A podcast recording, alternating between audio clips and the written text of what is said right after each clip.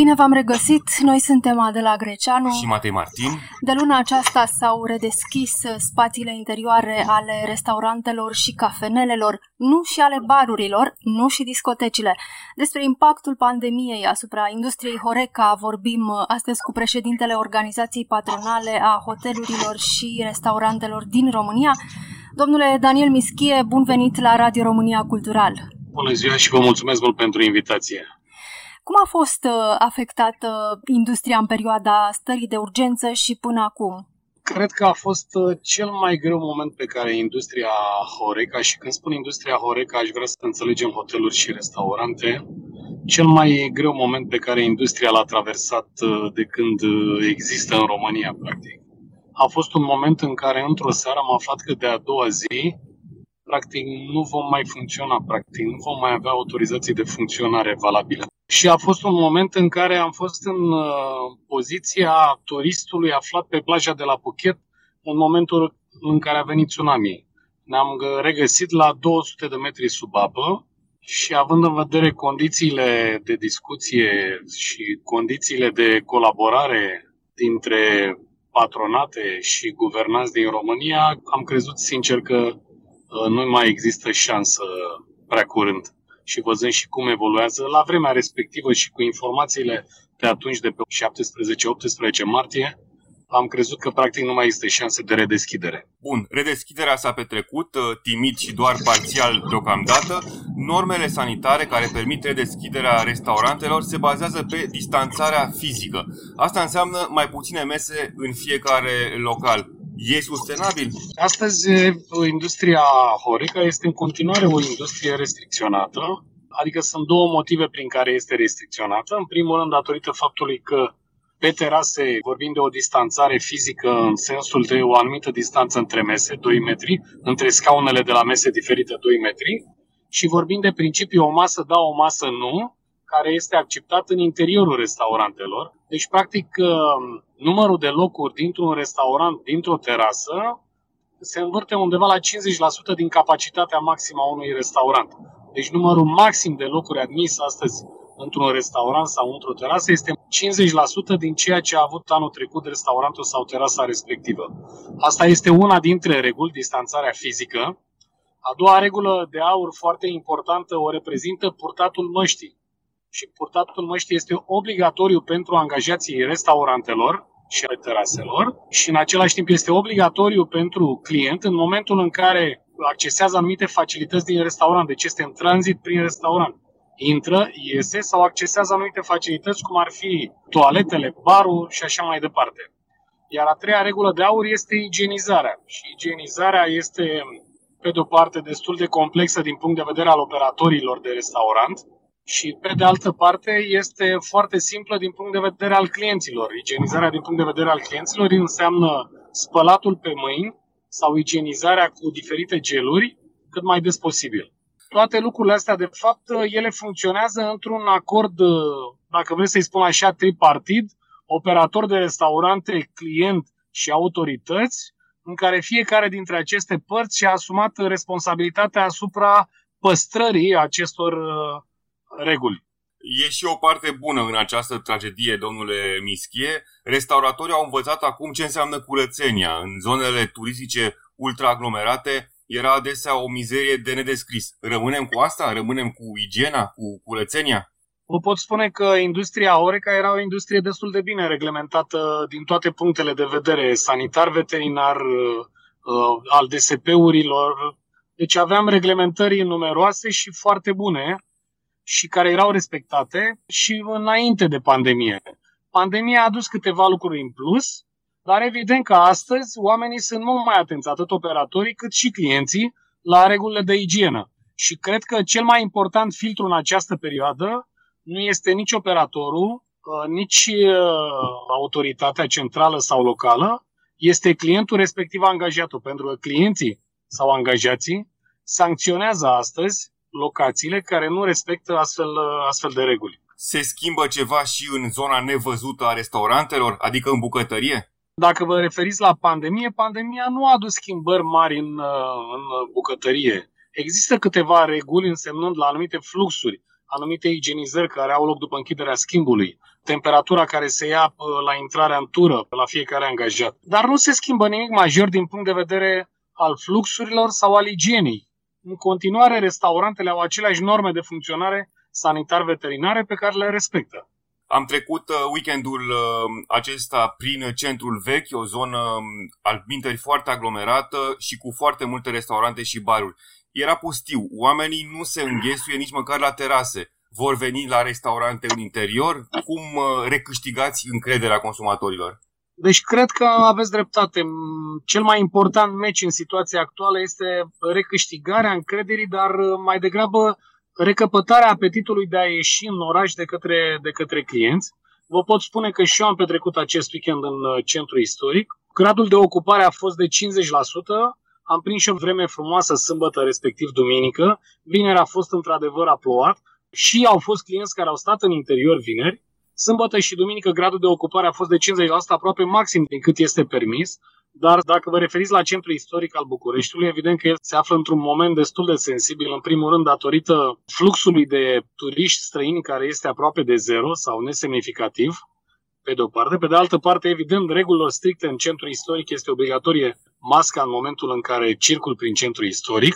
Și a fost practic și ultimul weekend de vacanță, weekend în care lumea a fost uh, plecată la mare și la munte. Dar din punctul nostru de vedere al operatorilor, mai degrabă semnalul este pozitiv și dacă vreți să mă exprim așa un pic poetic, există speranță din punctul ăsta de vedere și am văzut locații la care clienții au așteptat inclusiv la coadă în, în weekend. Domnule Mischie, se știe câți oameni lucrau în domeniul Horeca înainte de pandemie?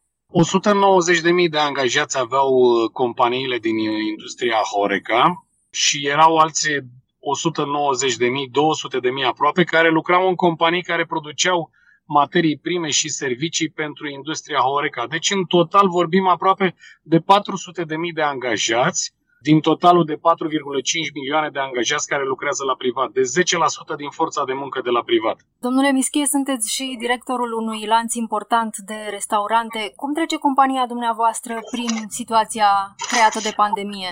După momentul de 17 uh, martie, momentul în care practic nu am mai putut funcționa, am avut câteva zile în care am avut nevoie să ne regăsim, după care, evident, am exploatat oportunitatea care ni s-a arătat în speță pe delivery și am uh, făcut um, două linii de business separate. Una se cheamă Family și, practic, ne adresăm livrărilor pentru familii, deci la un număr de 3, 5, 7, 10 porții și există familii care comandă periodic de două ori pe săptămână produse la această linie de business. Și a doua linie a fost cea de delivery individual, de delivery zilnic, day by day, care are niște caracteristici specifice și este foarte bine personalizată pe piață, se diferențiază de toate celelalte linii de business de delivery. Deci sunt două linii de business noi pe care le-am început și evident că ele sunt cu succes pentru compania noastră și fac astăzi parte din prioritățile companiei. Dar uh, s-a întâmplat să închideți uh, restaurante, să dați oameni afară sau ați apelat la ajutorul statului pentru șomaj tehnic? Evident că am exploatat toate măsurile de ajutor pe care statul le-a avut pentru această industrie și în continuare apelăm la acest ajutor pentru că impactul a fost deosebit de, de mare. Uh, nu se pune problema deocamdată de a renunța la o parte din personal, pentru că încă suntem uh, sub impactul legislației care prevede șomaj tehnic, respectiv 41,5%, uh, iar începând cu data de 17 august suntem sub incidența Curzarbeitlului, deci practic sperăm să putem exploata toate aceste facilități în așa fel încât prima grijă pe care noi am avut-o în această pandemie, grija față de membrii echipei, să o avem în continuare și să ne putem ocupa de toți membrii echipei în așa fel încât să trecem această perioadă care, sigur, sfârșitul ei este aproape, împreună, la fel cum anii de boom i-am trecut tot împreună. Deci cred că acum este și rândul companiei noastre să fie alături de colegii de angajații uh, ei. Evident că toate măsurile de ajutor active pe care le-a avut statul și aici sunt măsuri pe care statul le-a acordat companiilor și angajaților, deci au fost diferențiate, au folosit și au funcționat uh, extrem de bine. Suntem astăzi într-un moment în care vrem să vedem dacă aceste măsuri funcționează în continuare. Ce se schimbă în relațiile de muncă în momentul în care toți angajații vor reveni la treabă? Deci, uh, măsura Kurzarbeit ar trebui să ajute foarte mult la menținerea locurilor uh, de muncă pentru cea mai mare parte a angajaților. Evident că în această industrie, după cum știți, 25% din operatori nu au dorit să mai redeschidă sau nu au putut să mai redeschidă unitățile de restaurante, deci implicit și angajații acestor unități, dar și o parte din angajații unităților care au deschis în această perioadă, practic nu își vor mai regăsi locul în această industrie. Totodată este și impactul pe care închiderea industriei Horeca îl are asupra psihicului angajaților care doresc să părăsească această industrie în favoarea altor industrii. În această perioadă au existat destul de mulți angajați care s-au decis să se reprofileze pe alte industrii. Cred că în momentul de față contează foarte mult loialitatea, cred că contează foarte mult spiritul de echipă și spiritul companiilor și cred că funcționează cel mai mult echipele care s-au creat în, în cadrul companiilor. Pentru că observăm în cadrul companiei noastre spiritul de echipă, oamenii s-au susținut foarte mult unii pe ceilalți în această perioadă. În sectorul Horeca există un deficit de forță de muncă calificată. Cum poate fi recuperat?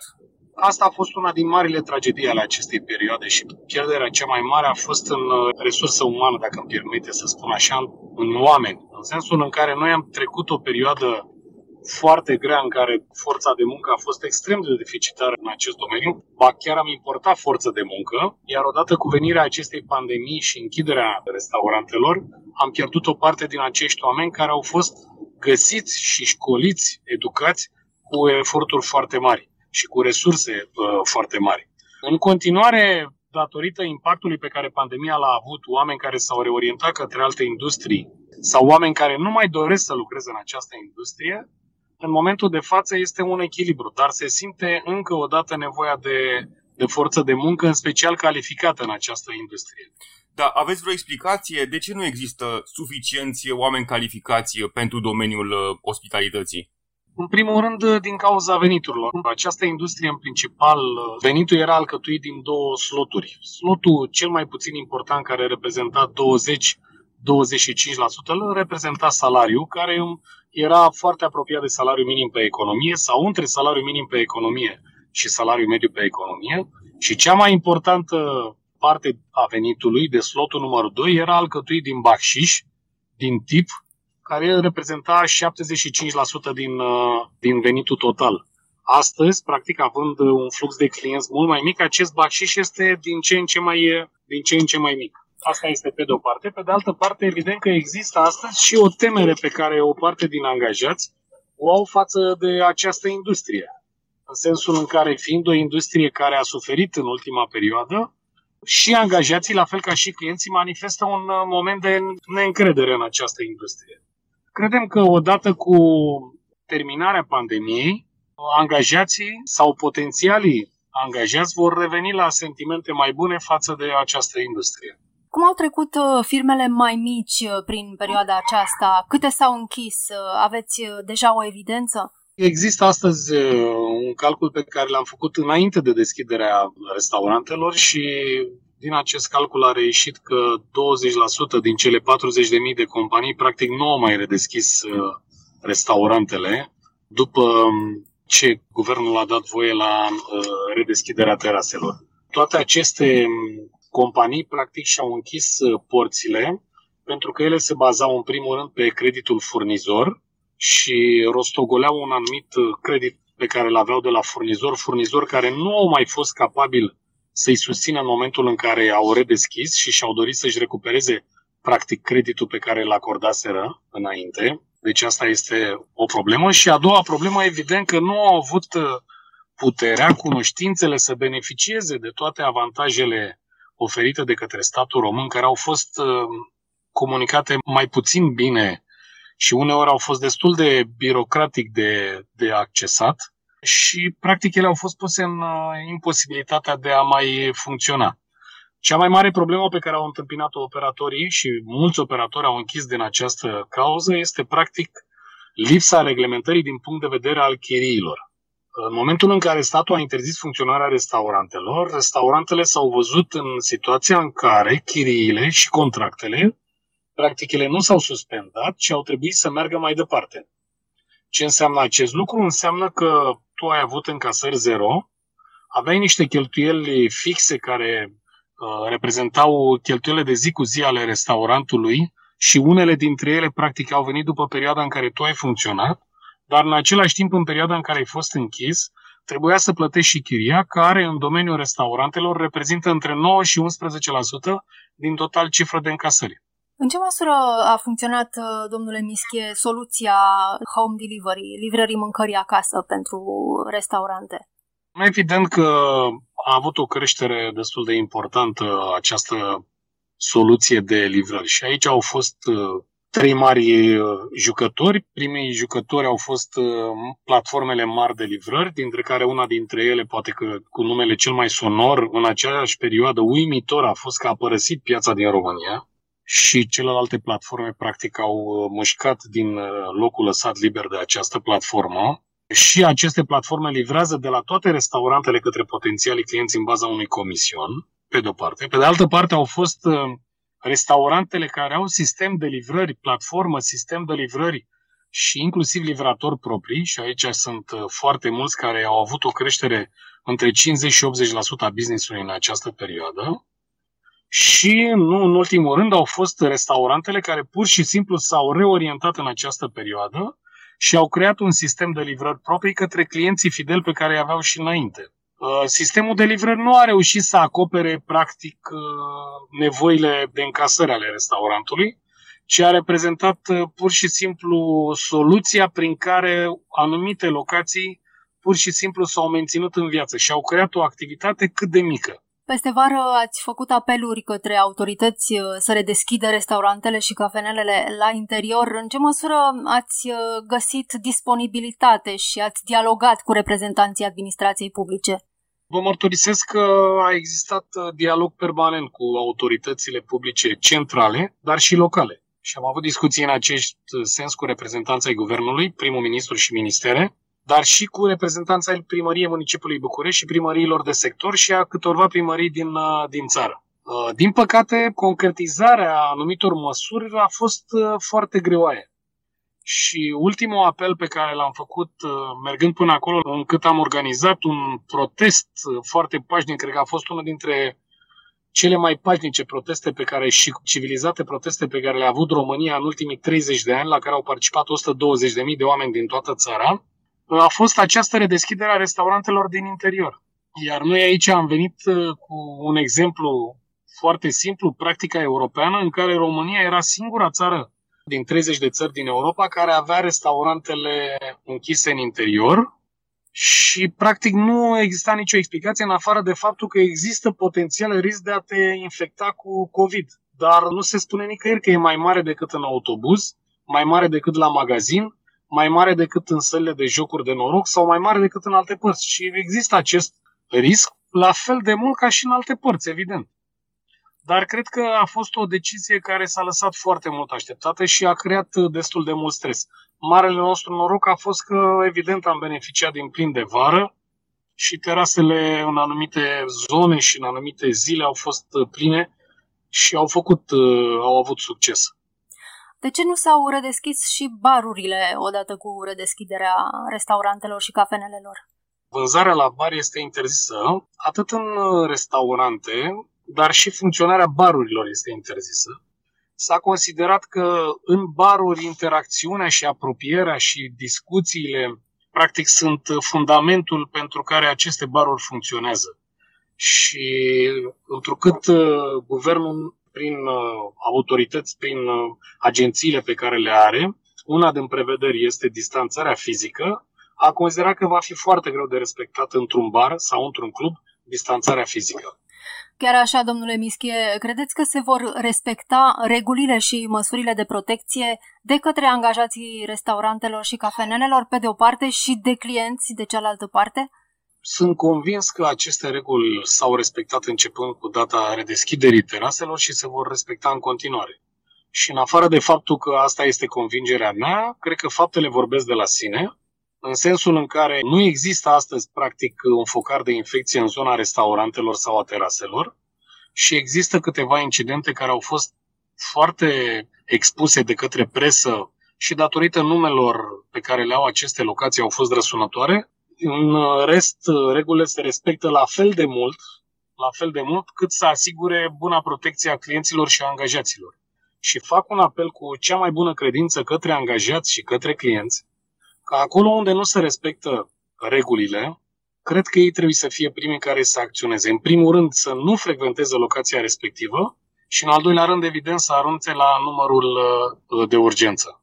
Ce soluții alternative aveți uh, cei din industria Horeca pentru a trece cu bine peste perioada restricțiilor? Cred că în momentul de față, principalul obiectiv al operatorilor din această industrie este supraviețuirea și nu ne interesează profitabilitatea, dezvoltarea. Nu. În momentul de față este supraviețuirea împreună cu cea mai mare parte a echipei sau, dacă se poate, cu întreaga echipă și anul 2020, respectiv 2021, va fi practic sub acest uh, obiectiv. Uh, singura noastră soluție este practic un control cât mai bun al cheltuielilor, cheltuielilor care pot fi controlate de către noi în sensul de utilități, cheltuielile cu personalul, cheltuielile cu întreținerea locației, respectiv chiria, și evident maximizarea vânzărilor acolo unde este posibil cu respectarea cu strictețe a reglementărilor în, în vigoare. În momentul în care această pandemie se va termina și noi suntem optimiști că anul viitor guvernele, societatea va reuși să controleze această pandemie,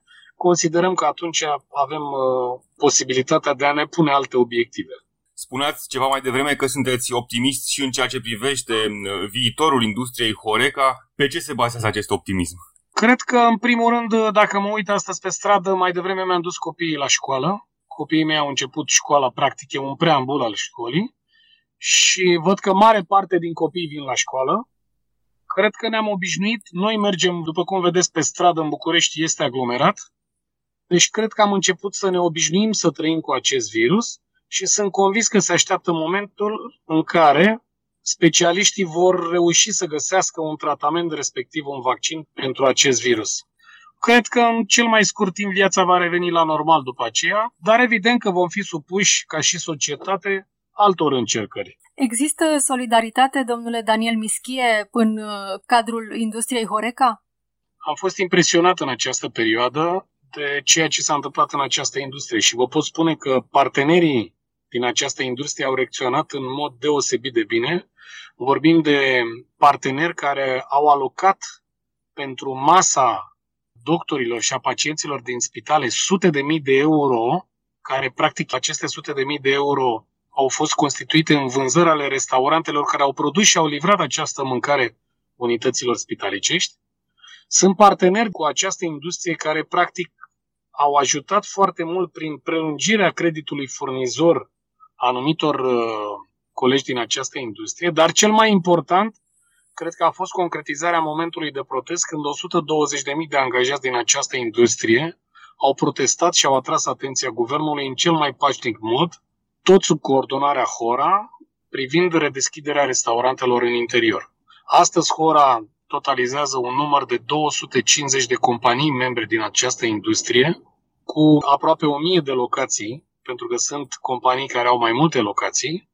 Și cred că expunerea pe care a avut-o HORA, Organizația Proprietarilor de Restaurante în această perioadă, precum și modul cum a interacționat cu autoritățile centrale și locale, cred că s-a constituit într-o bună imagine și într-o notă bună pentru această industrie. Suntem astăzi mai puternici decât oricând și suntem astăzi mai numeroși decât oricând și mai educați și mai orientați spre normalitate decât oricând.